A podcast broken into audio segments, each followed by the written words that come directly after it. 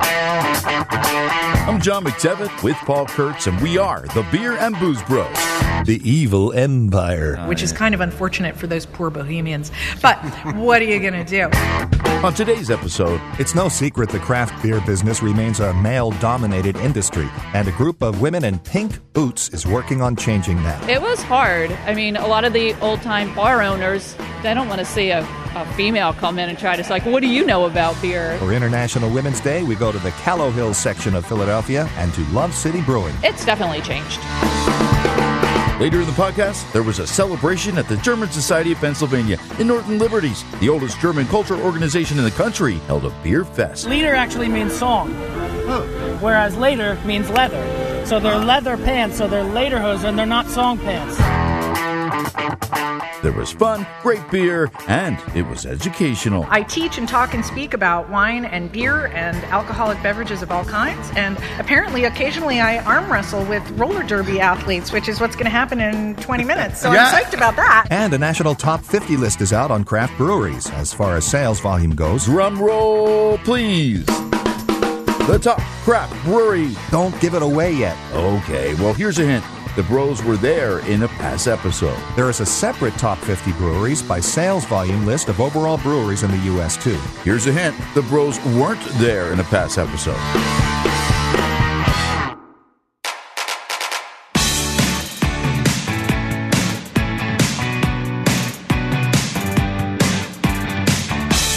March is Women's History Month, and to mark the occasion, we visited a brewery in the Callowhill section of Philadelphia. The Pink Boots Society gathered at Love City Brewing to make Smash It Up Saison.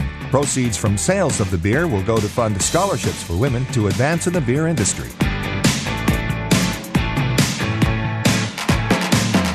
Hi.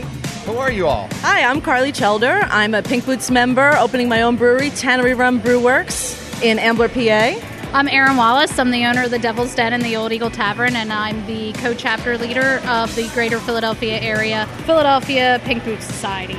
This is International Women's Day. There are about maybe a dozen or so, maybe more women uh, in the industry, as well as the Pink Boot Society here. You can tell the Pink Boot Society members by their pink boots. They are raging pink boots, by the way. Yes, So- they are. Tell us about the Pink Boot Society. What is it? So, the Pink Boots Society is a international organization of women beer professionals networking and sharing information and knowledge. We hold a lot of educational seminars and classes for other women in the industry. It's also open to any beer professionals as well.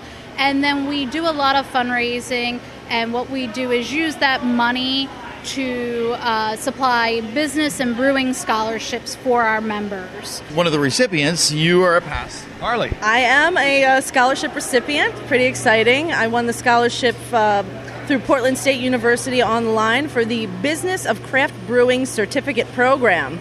So I'm a graduate of that program. I gave a little pay it forward presentation to my local chapter to share the knowledge that I got from this uh, educational experience. And you must have paid attention because you're opening up your own brewery. I am. I am. I almost got straight A's. And that's and you learned all about the business of brewing. And All about the business, uh, the marketing aspects. There's a lot of competition, so you really need to differentiate So, yourself. since you're so smart, and uh, why is that tank overflowing? Are we going to drown or?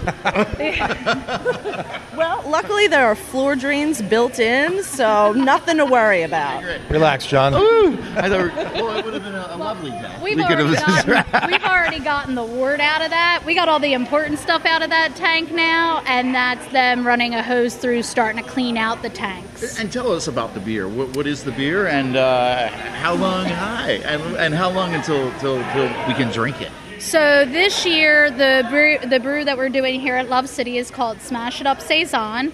Uh, we're using the Yakima Chief uh, Pink Boots Hop Blend, so it'll be a hoppy saison. Should come in around six percent, and it's going to be mixed fermentation uh, with Brett and a saison yeast. You should see it available here the first weekend of April. Where are you in the process right now of brewing? Uh, they have moved to the, the beer from the uh, tanks down to the fermentation tanks, and we're getting ready to add the hop blend probably within the next 10 minutes. You're talking about the scholarship program and the education that that is received, and it's extremely beneficial. uh, As as Carly, I mean, she's going to open up her, her place next week. It's very exciting, Carly.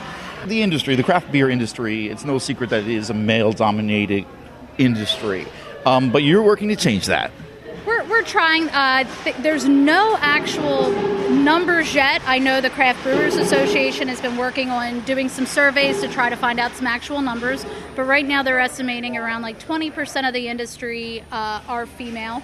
Um, that's actually growing. If you see a lot of the breweries that are getting ready to open in the Philadelphia area have a female owner or co-owner, um, you're seeing a lot of females now in the brewing classes at University of Sciences brewing program. So the numbers are growing. What was the attraction for you two for getting into to, to brewing? I mean, besides uh, creating a wonderful product that uh, brings joy, honestly, just finding a network of ladies um, to help support each other in in this uh, industry is pretty special to me. Women are being received with open arms in the industry, right? They, they are. I, I think that we still have some challenges to overcome, but that would be us as a society, not just the industry. Well, what are the challenges? You still get that male, like, uh, what are you doing here kind of vibe? Well, there's definitely mansplaining about the t- different beer types. Uh, I'm sh- I get it all the time if I go into a new uh, bar or pub and they're like, "Oh, well, do you know about this style?" Actually, yes, I studied it. I could probably tell you more about it, but I, I mean, I buy beer. I don't. I don't. I help out at brew days. I don't have a brewery, but I'm a beer buyer, and a lot of times I'll go and sit in my own restaurant and get ready to order a beer, and the guy next to me is like, "Well, you like this? It's a cider." Like, I'll probably order a glass of whiskey, but okay, you know, it's you know, you get Yeah. that a lot.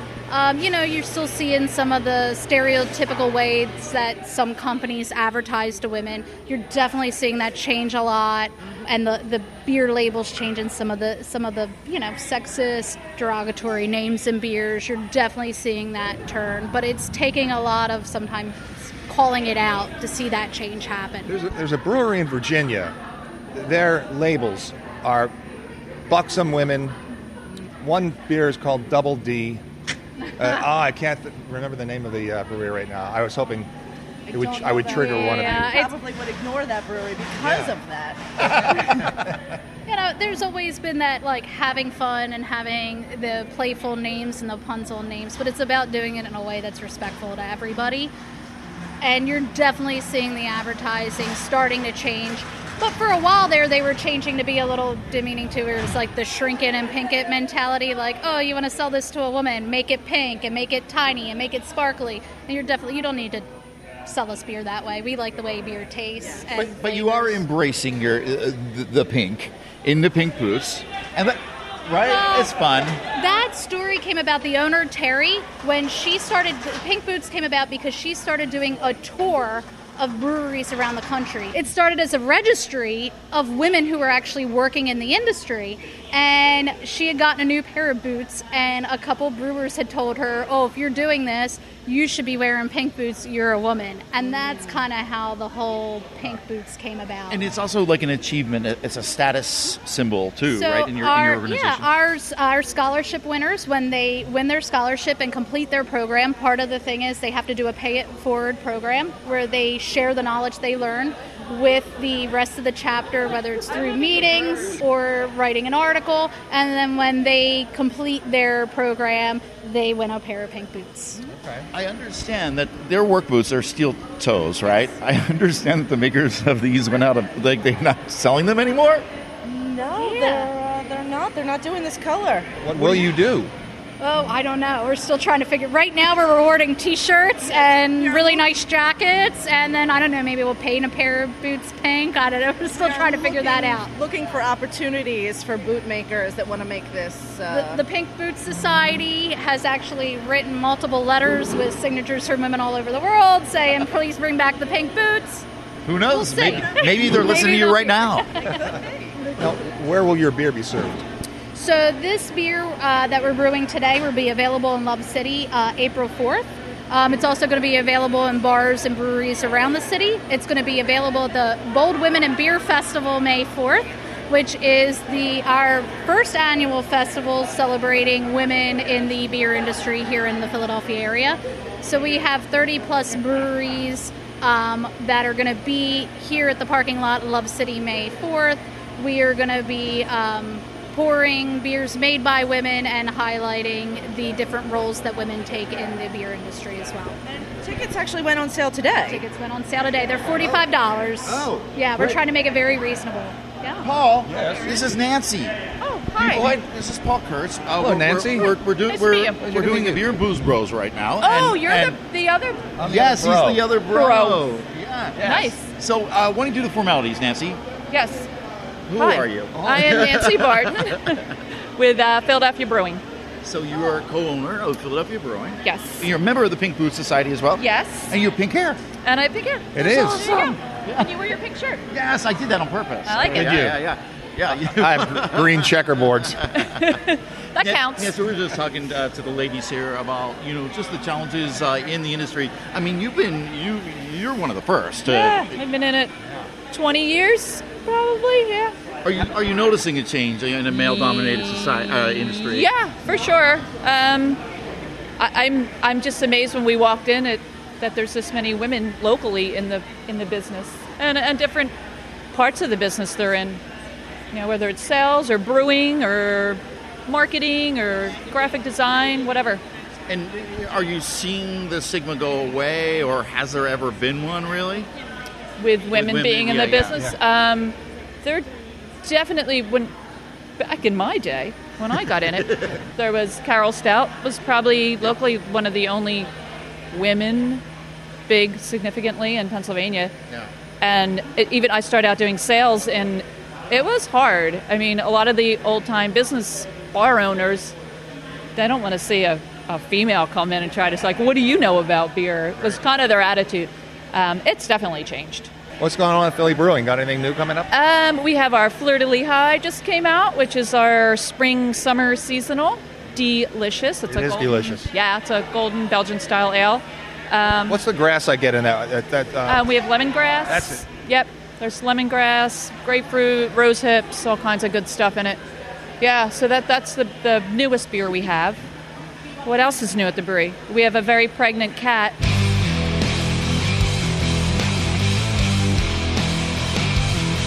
Oh, and Philadelphia Brewing has another cat named Duke. He's a working cat. In addition to being a mouser, he's a social media star with his own Instagram account. Duke. Yeah, we I met Duke. You met Oh, Duke. Duke. Duke has his own. Get this. Duke has his own Twitter page. Instagram. Instagram page. Yeah, Duke just started. He figured out how to do it. I'm very proud of him. Yes. Without thumbs. It's awesome. So he's, very smart. He's actually he's he has Instagramming. yeah from the brewery. What does he talk Yeah. about? His life, his his working. He's a working cat, so he somehow gets selfies of him doing his work. He talks about beers that are coming up. He talks about things going on in the Peacock Room, which is our bar at the brewery. Great bar, by the way. It's I- nice. I he, Does all that. I heard he Instagrammed something like he's demanding 15 bucks an hour. Oh, yeah, probably. Don't you He wants more snacks or something. I don't know. sardines or He's something. like, give me the real stuff. Never mind that prescription food you got How's me that on. working out? That's a fun little marketing way, uh, tool, right? It's awesome. It's awesome. Actually, yesterday, uh, bartender came up. She said, "Somebody's here to see Duke," and I was like, "What?" so it was. Um, there's an Instagram page, Distillery Cats, and the guy's from Brooklyn, super nice. And he was in the neighborhood, and he follows Duke on Instagram, so he stopped by to meet Duke. That is awesome. That's yeah, great. he was great. Thank you, Nancy. Yeah. That Thanks, was Nancy. awesome. Thank you. We got the next round, guys. Just got to get paid first. Stay with us. The Beer and Booze Bros will be right back. They're on a journey through breweries and watering holes throughout the region. It actually tastes like apple pie in a glass. Okay, I'm getting it now. Now I'm getting the pie. John McDevitt and Paul Kurtz are the Beer and Booze Bros. Don't miss any of their podcasts That's all I need. Another addiction. on the radio.com app or wherever you get your podcasts. Welcome back to the Beer and Booze Bros.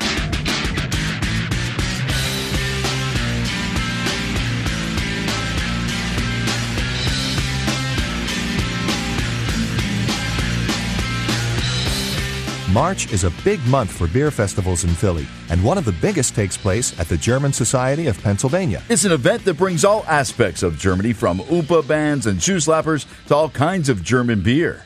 We start in the beer garden. Oh, Paul, this looks like a festive table. Yeah, we're out here in the uh, we're outside in the beer garden. There's a, uh, a German. Uh, what's that instrument called? That is an accordion. He's playing. He's had a little to drink. Some places they call it. But we- I, I feel underdressed because we're sitting at a table here with uh, people Au- in authentic German authentic. Ger- yes. yeah. Yeah. So, uh, hi guys. You're actually performers Yes, we are. and beer drinkers. Absolutely. I mean, you have to be, right? Absolutely. Now, is, that, is that Lederhosen you guys are wearing? Yes. Actually pronounced Lederhosen. Yeah, Paul. Get with it. Are, don't you have Ger- German heritage? I do, but clearly it's not showing up today. Clearly No, not. but this is actually a good story, though. A lot of people tend to say Lederhosen because that's what they say on the movies and TV. But Lieder actually means song, whereas Leder means leather. So they're leather pants, so they're Lederhosen. They're not song pants. So, what is it about the beverages that you like, or what are your favorite beverages, German-wise? This Right. one is actually a delicious smoked beer. It tastes like bacon. I think I'm only going to have the one, though, because I think I need to go back to something a little more thirst quenching. Do you all have um, uh, German heritage, I assume? Or? Yeah. So, Let's yeah, we're, we're, names. we're uh, my name is Michael Fricker. Schultz. I actually just married him, so now I'm Schultz Fricker. Oh. Yeah, German. wow. We're all frickers. We're brother and sister right here. What the frick's going on here? Well, we have. You get that a lot, don't you? We have. Then it was off to the Society's library, and we take a seat in the original 1888 reading room. And we get an education on German beer from one of the world's foremost experts. We're here at the German Beer Fest with the great Marnie Old. Yes. Marnie, I, I I met you about a year ago, and since then I like I found out like you're you're pretty awesome. Well, I'll tell you, I have I, I, I have a fun job. I guess that's probably the best way to put it. I teach and talk and speak about wine and beer and alcoholic beverages of all kinds, and I teach about them like actual wine education, beer education. I travel the country. I write books. I write for magazines. I speak in front of crowds, and apparently, occasionally, I arm wrestle with roller derby athletes, which is what's going to happen in 20 minutes. So Yeah. I'm psyched about that. And you you uh, you have a, a, a name. I do, I do. So, mm, uh, you know, Marnie Old, I, some people in Philadelphia remember when I, I used to be sort of the hot female sommelier in the 90s, back if you remember Neil Stein's restaurants. I was the sommelier at Striped Bass when he opened Rouge Bleu Avenue B Fish Market, and we had an amazing run. I was there for five years, and I did all of their training and all of their communications about beverages in that period. And that helped me learn to discover my own inner talent and my talent is i am i am like a uh, drinks whisperer i guess. Okay so my my dad was a geography professor and my mom was a kindergarten teacher. So i figured out early how to explain complicated things. And then when i became a waitress i started having to com- explain alcohol more than anything else and it is confusing. So uh, I, I discovered there's actually enough in this to make a living. Fantastic. First of all, I just learned the proper word of what I used to call sommelier. It's sommelier sommelier. Okay, Okay. so that's number one. I'm already feeling small. And small. then the uh, connoisseur of beer is Well, there are a couple different words for that. Uh, uh, beer fan, I think, is the most basic. but if you do actually go through the training programs to become like a beer expert, there is a word for that. Is they take it from the name of the of the great philosopher Cicero. So they are cicerones. Although I still haven't really understood why the beer world ch- chose a term like that. Like sommelier, okay, you can shorten that to som, but cicerone, you're stuck calling guys sissies, which just seems silly to me. and so I, I was here. Uh, uh, Marnie held a seminar. In this great space, by the way. We're Yeah. in the library, right? Right, Marnie? Yes, this is in the Horner Memorial Library on the top floor of the German Society of Pennsylvania. Now, the German Society of Pennsylvania, this organization was founded in 1764. It is the oldest German American organization in the United States, the Before, it was granddaddy before of the them country was born, right? Exactly. I mean, 1776. In fact, right behind you there is a copy of the Declaration of Independence that was published in the German language newspaper. And interestingly, in the city of Philadelphia, it was published for the people first in the German language rather than English, because at that time there were more people who spoke German in Philadelphia than English speakers. There were two newspapers weekly, one in English, one in German, and it was published in German two days before it was published in English. and thank God they brought their beer recipes with them. Absolutely. The reality is, for hundreds and hundreds and hundreds of years, Germany was associated with the finest quality beers of Europe, and it's because not only were they at the heart of that climate belt where barley, the brewing grain par excellence, grows best, but also they are the native region of hops, which we know now didn't always used to be used for brewing beer, but are an essential ingredient for the definition of beer today.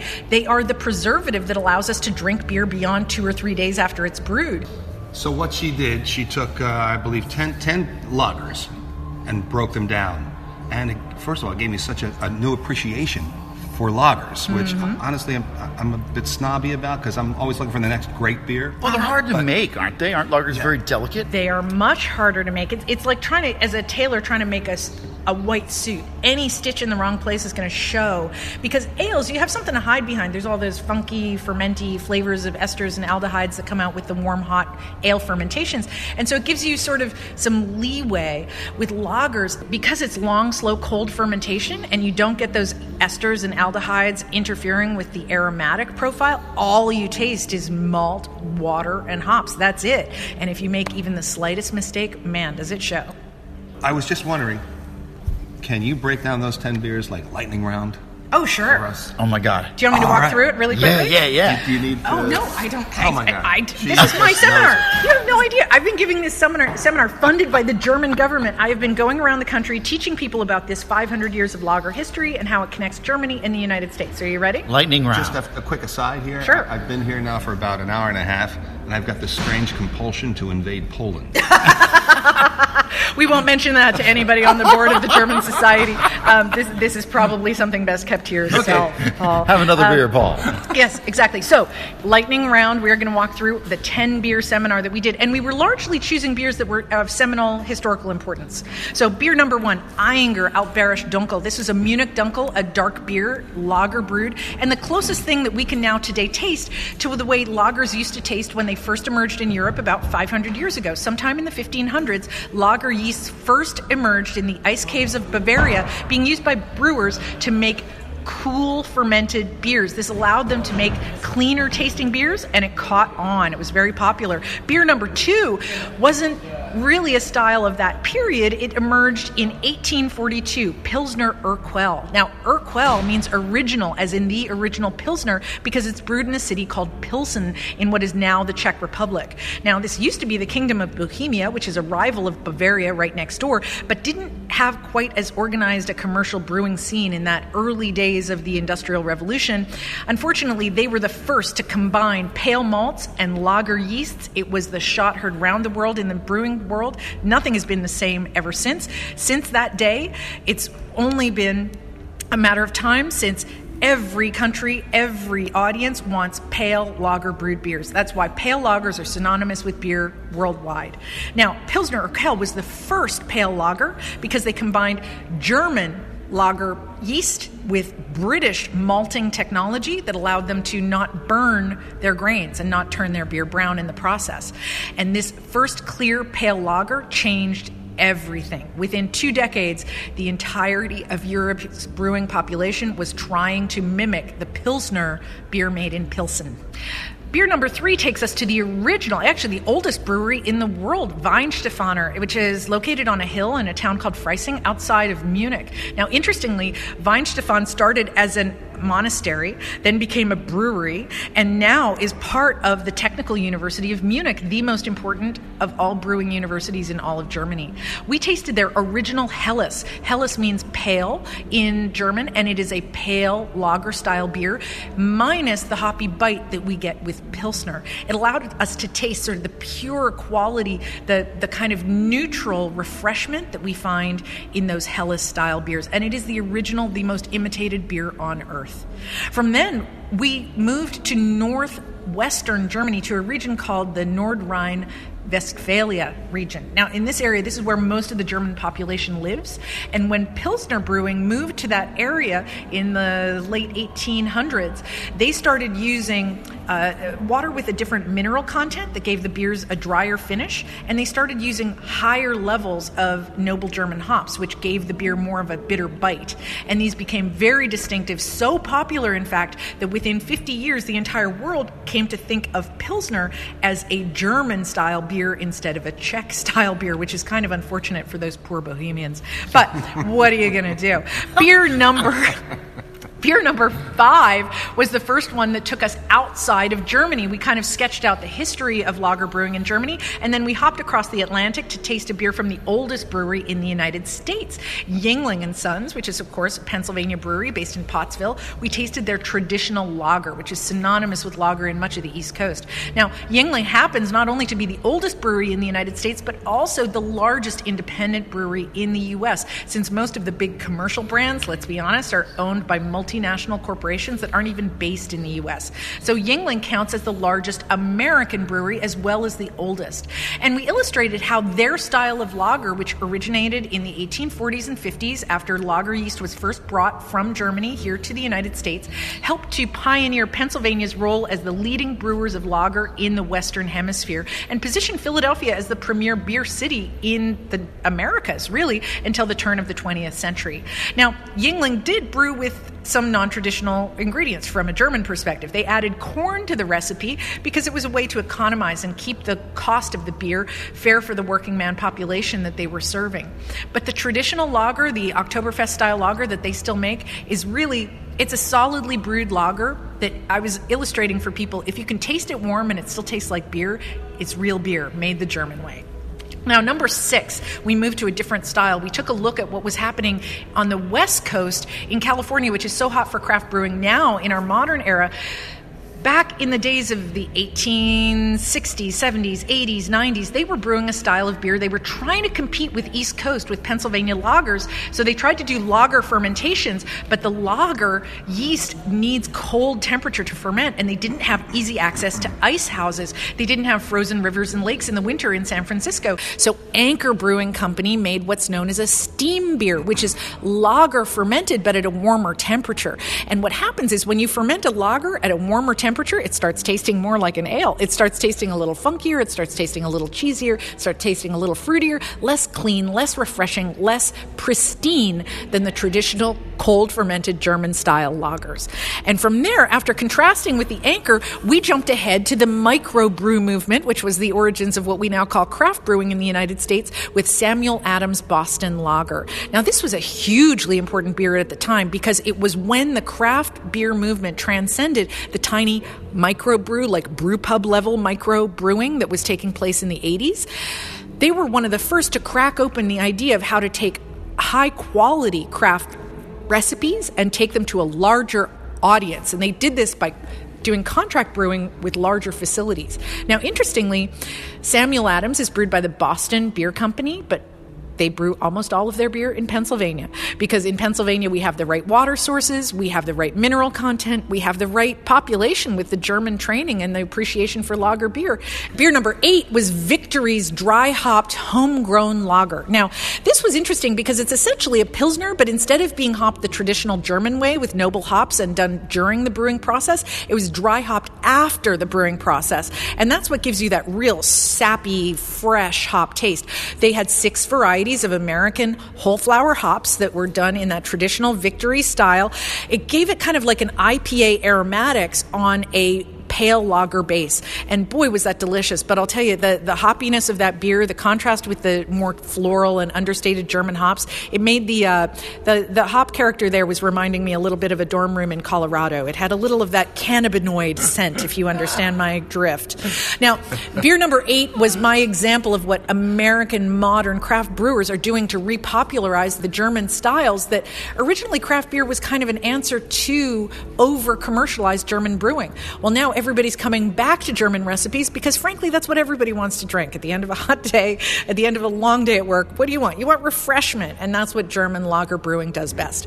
Now, we did have two final strong lager beers. Both of them are what are known as Doppelbock beers, which are, well, well originally, the first Doppelbocks were brewed by medieval monasteries as a way for the monks to get through Lent without what, well, they were fasting. They were not allowed to eat and they were not allowed to drink wine. So they figured out if they made their beer stronger than usual by reducing the water content, they could get all of their caloric needs met with their glass of daily bread. And so the Pauline Monastery in Munich was the first to produce a Doppelbock, and theirs was called Salvator. And since we were doing a tour of historically important beers, we tasted the Salvator Doppelbock from Munich, and then we immediately contrasted it with an example of a creative American craft Doppelbock from Pennsylvania, this one being made by Troegs in Hershey, Pennsylvania. Now, Troegs makes the single most popular American Doppelbock, Troegenator. Perhaps you've tried it. It is mm-hmm. absolutely delicious. A little more caramelly, a little richer, a little stronger in alcohol than the average German Doppelbock.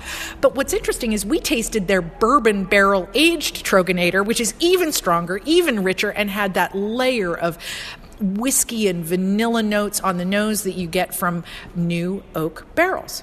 And that's uh, 1 through 10, Paul. How'd I do? you did amazing. This is that was amazing. That was bravo, bravo. Thank you. I mean, that was that, that was that was lightning round. By the way, my caloric needs have not been met okay, okay. yet, so we got to Uh, do so something it's, about it's it's about five minutes of showtime for you, and um, uh, I just want to ask you your last point. It's very trendy with the uh, barrel age, the barrels. Absolutely. Is that a new? Uh, uh, is that like something? Is that traditional? as well? I'm Yes, trying to get yes, and no. So um, you have to remember that barrels were the traditional vessels for anything liquid for centuries, right? We didn't used to have plastic. We didn't used to have stainless steel. We didn't used to have enamel lined cement or anything else that could easily contain liquid in a watertight form. So barrels, what's interesting is that oak is the tree of choice because if you use a soft wood like pine, the barrels leak. They're too porous. If you use a harder wood like cherry or mahogany, you can't bend it into a rounded shape, right? They're too firm, they'll snap. Oak is the only hardwood with tight enough pores to contain a liquid that can be bent into rounded shapes when you heat the barrel. And that's why we toast and flame the insides of the barrels. Now, interestingly, that was first done for practical reasons to bend it into shape. There's a reason why ships are built out of oak as well, not out of mahogany and not out of pine. But that barrel making process toasts the insides of the barrels and gives a kind of caramelized quality to the taste inside. Now, originally, that wasn't the design, that wasn't the purpose for which the barrels were flamed, but it is now something that we've discovered actually improves the taste of wine, spirits, and beers and other kinds of liquids stored inside.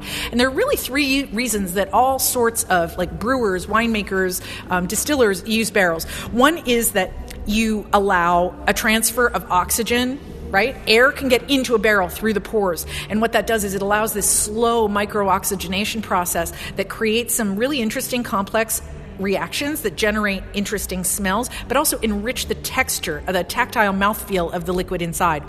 The second reason is that alcohol and water can evaporate out. So, in the same way that air can get in, liquids pure liquids like water and alcohol can evaporate out, which leaves all the flavor compounds to become more concentrated in the remaining liquid. So if you store a beer or a wine or a spirit in a barrel and you leave it there for a year and come back, the fill level will shrink considerably. You have lost a lot of volume, but what remains gets stronger, gets more flavorful, and gets more concentrated, less watered down. And then the third and final reason why we use barrels is that when the barrels are new, when they've been toasted, when they still have only been used to store a liquid for one, two, three, four years, they impart through an infusion process the flavor compounds that are present in the wood and that have been caramelized onto its surface in the barrel toasting process. So, this is how we get that real rich caramelized vanilla flavor into bourbon. It's one of the ways that we get that oaky flavor into red wines, and it's now more and more frequently being used for craft beers as well. Wow. May we call you Professor? Yes, you may. Wow. Thank you so much. Incredible.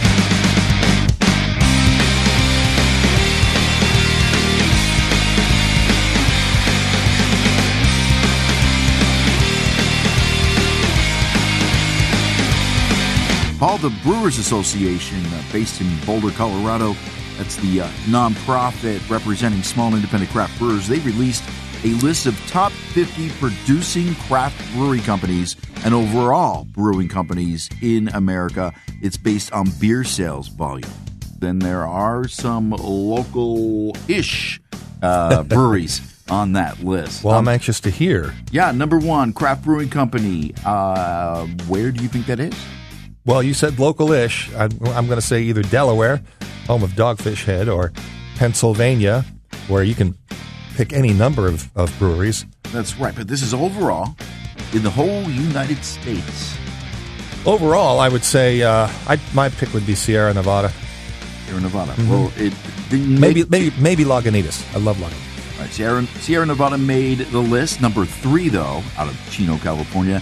Number one, I'll just tell you. We've got a story that nobody else can tell. We're America's oldest brewery, and coming up on 190 years, it's uh, it's a special moment. Yuengling, Yuengling out of Pottsville, Pennsylvania, No number one overall. of the No. U.S. of A. Get out. Yeah, and um, two was Boston Beer Company out of Boston, Massachusetts. The flavors that we want in Boston Lager can only come from hops grown in this little piece of ground. Again, Sierra Nevada Brewing out of Chico, California, and all the way at the bottom of the list, number fifty was Left Hand Brewing Company. What's really cool about putting nitrogen in a can is you can create that draft quality pour on the go. Out of Longmont, Colorado. I, you know, I, I'm I Again, am, based on beer sales volume. I won't say shocked, but I'm very surprised that Yuengling is number one on this list because I, I, I uh, honestly, I don't think of Yuengling as craft beer. Yeah, a lot of people don't. Well, you, you had the craft beer revolution that began in the 1980s when ho- after home brewing was was allowed all over the country. Yuengling's been around since 1829, and they've been brewing the same a lot of the same products. Wait, eighteen twenty nine. Eight- That means their birthday is coming. 190. Woo! Yeah, and two of their beers actually were my gateway beers to the the, the, the craft beers, uh, the the lager and the black and tan.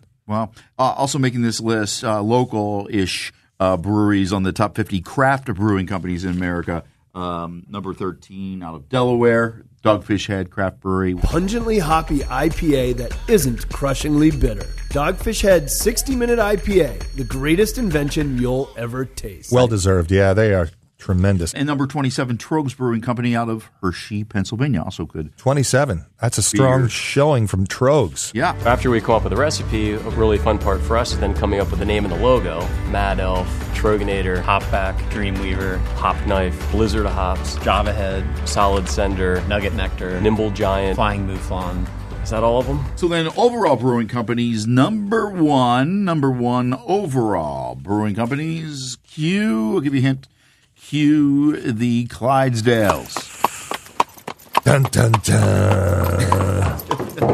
I also cue the uh, the organ music.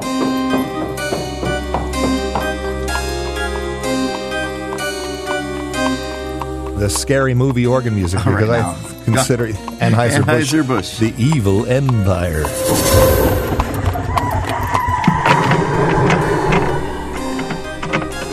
Number one. Well, you know they got all that volume. I I don't know if this is based on quality or It- it's volume. It's volume. Okay, all right, yeah, yeah, I volume, get that. volume, definitely. Yep. Um, and then number two uh, on this uh, list, Miller's Coors, uh, Constellation. Never heard of them. Have you? No, I. And four Where's Constellation? Where are they from? out of Chicago as well, just like Miller Coors. Okay. Um, Constellation number three, for Heineken out of White Plains, New York, and Pabst Brewing Company out of Los Angeles, California. Number six on this overall brewing company list, Yuengling shows up there again at number six. So they really pump it out. Oh yeah. Wow, that's great. Yeah. Um, I got one thing for you. Okay. It's not a list, but um, locally across the river in New Jersey, uh, New Jersey Monthly has uh, named Bonesaw Brewery the best brewery in the Garden State. Bone saw. Bone saw, as in amputation, Like cutting bones. cutting bones. Who would name a brewery that? I would tell you that a surgeon or a former surgeon would name it Bone Saw. Um, uh, and uh, he bought, he opened the place in the last uh, past year. Or, What type or of what- doctor is he? He is an orthopedic surgeon, if I read correctly. And it, I still look. You don't use bone saws anymore. I when I when I think of bone saw, I, I I'm conjuring up photographs of the Civil War. What do you use to and- cut your bones up? Uh, I just use a, a sharpened spoon. oh my goodness. Uh, so yeah, no, that, yeah. that that could be on our, our, We take a road trip to Glassboro. Is that where it Absolutely, yeah. That's a that's a high honor for the uh, local brewery. Right. So it's on what what lists? Best brewery uh, from New Jersey Monthly, the best, and it's currently in first place in USA Today's best new brewery in the country. Wow. We're missing out. we got to go. Well, maybe we'll go next time. next episode. Can we? Let's Can try. we go, Johnny? Let's go. Let's go. Please. you promised. Cue up the song. Yes. Tom's going to have fun with this. Oh, I hope so.